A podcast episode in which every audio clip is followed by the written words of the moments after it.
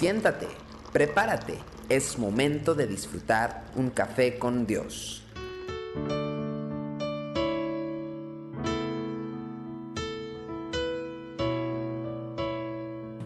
Una vez más, bienvenidos a Café con Dios. Gálatas capítulo 6, versículos 7 al 8 dice: No os engañéis, Dios no puede ser burlado, pues todo lo que el hombre sembrare, eso también segará. Porque el que siembra para su carne, de la carne segará corrupción, mas el que siembra para el espíritu, del espíritu segará vida eterna. Como nosotros vivimos en las ciudades, como estamos, casi la mayoría de la población se ha trasladado a las ciudades por ser los centros de trabajo, por tener las empresas, por el centralismo en muchos países. Pues la analogía de la siembra, que es tomada del mundo de la agricultura, pierde un poquito de fuerza en nuestro medio debido a esta realidad, porque a veces estamos alejados de todo ese trabajo que se hace en el campo. Sin embargo, provee una excelente ilustración de los principios que gobiernan la vida espiritual. Podemos destacar dos verdades que son de muchísima importancia. En primer lugar, existe un principio inviolable en lo que a cultivo de la tierra se refiere. Lo que la persona pone en la tierra, eso es lo que va a cosechar más adelante. Ningún agricultor siembra trigo esperando que el día de mañana o el día de la cosecha va a obtener manzanas. Si echó a la tierra semillas de trigo, lo que podrá cosechar es solamente trigo. Y esta verdad gobierna también en forma absoluta la vida espiritual. Lo que sembramos es lo que vamos a cosechar. Es decir, si sembramos crítica, condena o legalismo, lo que vamos a cosechar será precisamente eso: crítica, condena, legalismo, falta de interés, en fin. Y en este punto, que es cuando tenemos que detenernos y recordar que como líderes o como cristianos en general, pues tenemos que reflexionar por un instante que con frecuencia percibimos que estamos ansiosos por cosechar aquello que no sembramos. Me pregunto, frente a una ley tan sencilla y clara, ¿cómo es que podemos ser tan inocentes?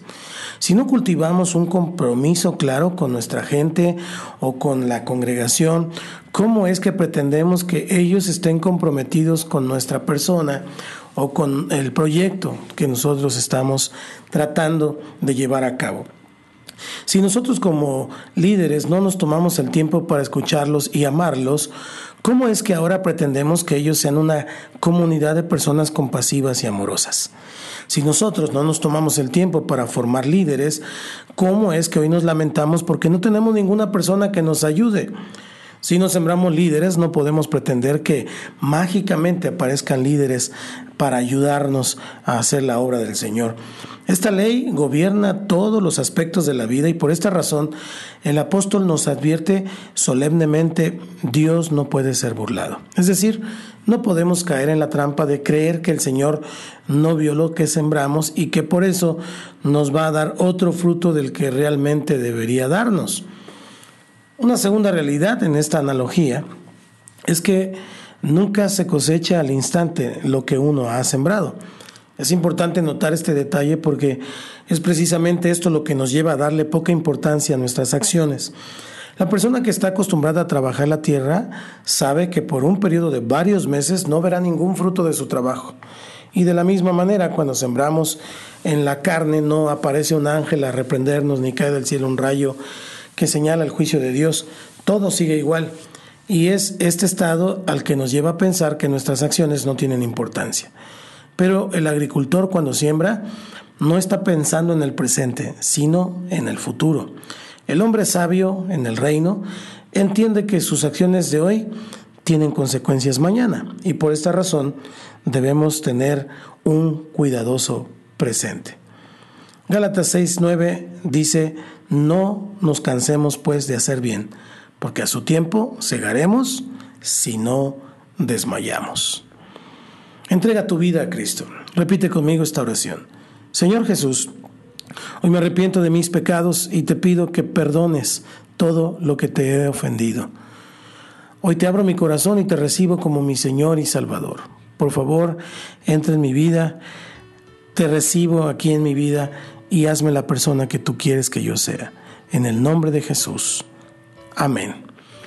Que Dios le bendiga desde alientoradio.com y a través de todas las plataformas en las cuales estamos compartiendo para usted. Esto es Café con Dios. Nos vemos mañana, si Dios quiere. Tu amor por mí es más dulce que la miel, y tu misericordia es nueva cada día. Tu amor por mí es más dulce que la miel, y tu misericordia es nueva cada día. Es por eso que te alabo, es por eso que te sirvo, es por eso que te doy.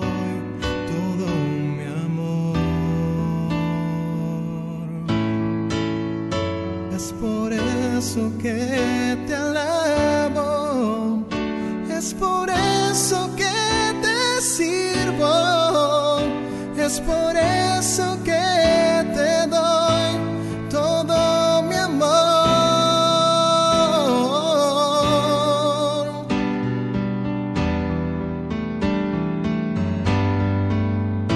Es por eso que te alabo, es por eso que te sirvo, es por eso.